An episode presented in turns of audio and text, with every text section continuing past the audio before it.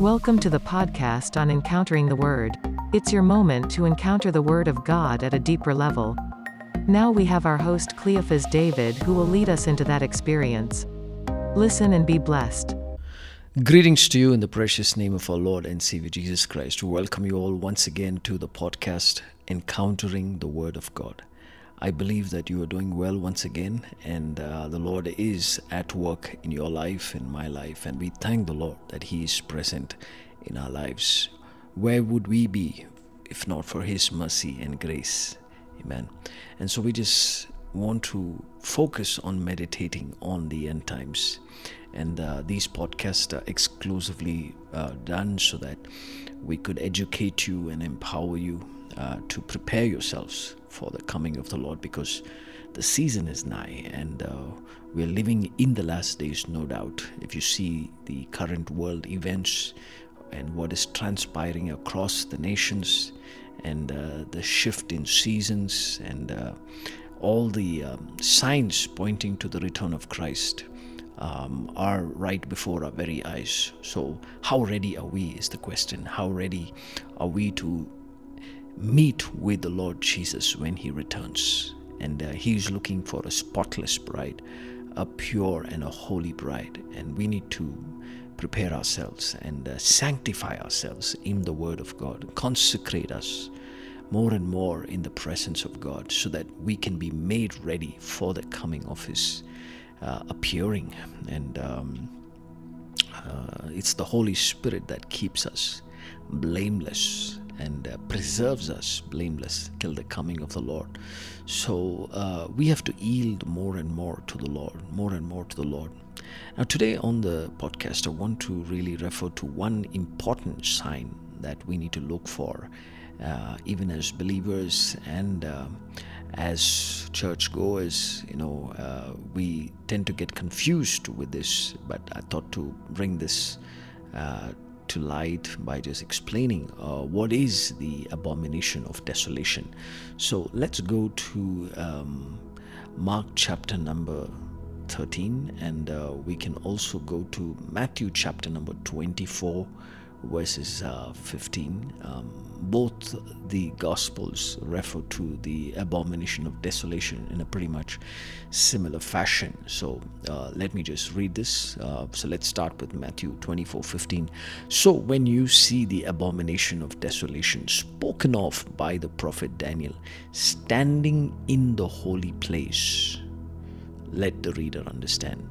Then let those who are in Judea flee to the mountains let the one who is on the housetop not go down to take what is in this house, and let the one who is in the field not turn back to take his cloak. And alas, for women who are pregnant and for those who are nursing infants in those days, pray that your flight may not be in the winter or on a Sabbath, for then there will be great tribulation, such as not been from the beginning of the world until now, nor will ever be.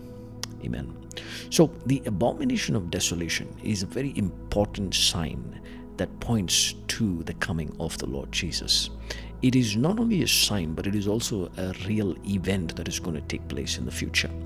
And uh, so, what is the abomination of desolation? Now, Jesus is speaking about the abomination of desolation by referring to what the prophet Daniel spoke. And we see in Daniel chapter number 9, verses 27. I'm reading from the message version so that it'll be more easier for you to understand. Then for one seven he will forge many and strong alliances. But halfway through the seven, he will banish worship and prayers, and at the place of worship, a desecrating obscenity will be set up and remain until finally the desecrator himself is decisively destroyed. So, the events that are going to take place in the coming days are very important because the world is heading towards a place where they are in need of a leader who will bring peace into this world. Uh, there is going to be a rise of a charismatic political leader who will bring about peace, a false peace on this earth. and uh, he will promise and he will do things that uh, no other leader has done um, you know in the recent years and in history so uh, basically the abomination of desolation is referring to the sacrifices commencing in Jerusalem in the temple that they are going to be building very soon. Now, um, we know for the fact that if you study history, that there was the first temple, um, then there was the second temple, which was destroyed in 70 AD. And uh, now, for over 2,000 years, to about 1948, from 70 AD to about 1948, um, there was no nation of Israel on the face of the earth. And it was in 1948 that uh, the nation of Israel was formed, and it's been over now uh, close to 75 years since Israel has been a nation.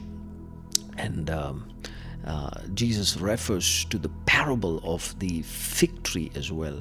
So when you uh, look at that parable of the fig tree and its, uh, you know, its flowers blossoming, and uh, it, it, talks about, um, you know, the the birth and the rise of the nation of Israel. So the the Jewish people have not had a temple uh, ever since the nation was uh, born in 1948. However, they have been making efforts and they've been planning and preparing. And uh, if you go to Google and just type Temple Institute, templeinstitute.org, you can just look into that website and you can see how much preparation has happened. You know, there is so much that has taken place over the years, and they are ready with all the ingredients. They are ready with all the vessels the priests and and even the kind of sacrifices they have to offer according to the pattern given to them by Moses in the scriptures. Everything has been uh, done and and just a few more things needs to be done. They're actually looking for the perfect red heifer uh, as mentioned in numbers chapter 19 so uh, god is on the move in the nation of Israel. And uh, so while they are preparing to build the temple, because the Jewish people have still not embraced the Messiah, and uh, whereas there is a remnant in Israel, the Messianic Jews who have embraced Jesus and they have received Jesus, they know that Jesus is the Messiah, He is the true living Messiah. However, when this new political leader arises and he comes, he's going to come and he's going to make a peace treaty um, with many, is what the scripture says. But he will also be influential in bringing some sort of a peace treaty between Israel and Palestine because the temple is situated uh, in Jerusalem and the Muslims claim that that temple belongs to them and therefore uh, the Jewish cannot you know, have their worship or their sacrifices there so there is going to take place a very powerful uh, event um, in the future uh, or in the f- next few years, for all you know, where uh, there is going to be a two state solution or there is going to be some sort of a agreement. And uh, this great political leader is going to uh, probably help in um, assisting the Jewish people in building their temple. And uh, they will owe something to him because he is influenced and he is brought about this change.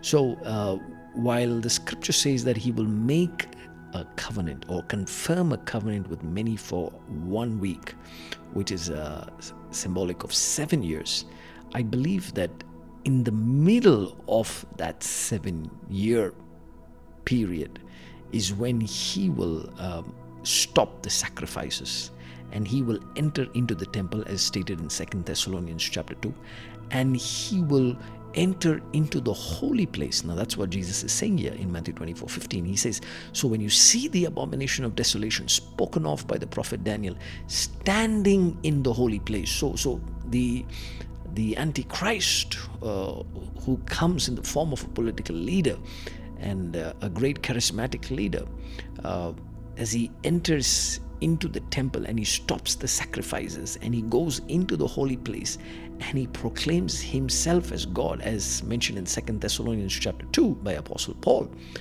I believe that incident or that time period is when the tribulation will be triggered on the face of the earth a great tribulation will be triggered on the face of the earth, such as never before, because it is going to be the final judgment and the wrath of God that will be poured out upon the earth to judge the Antichrist and his kingdom and all his powers.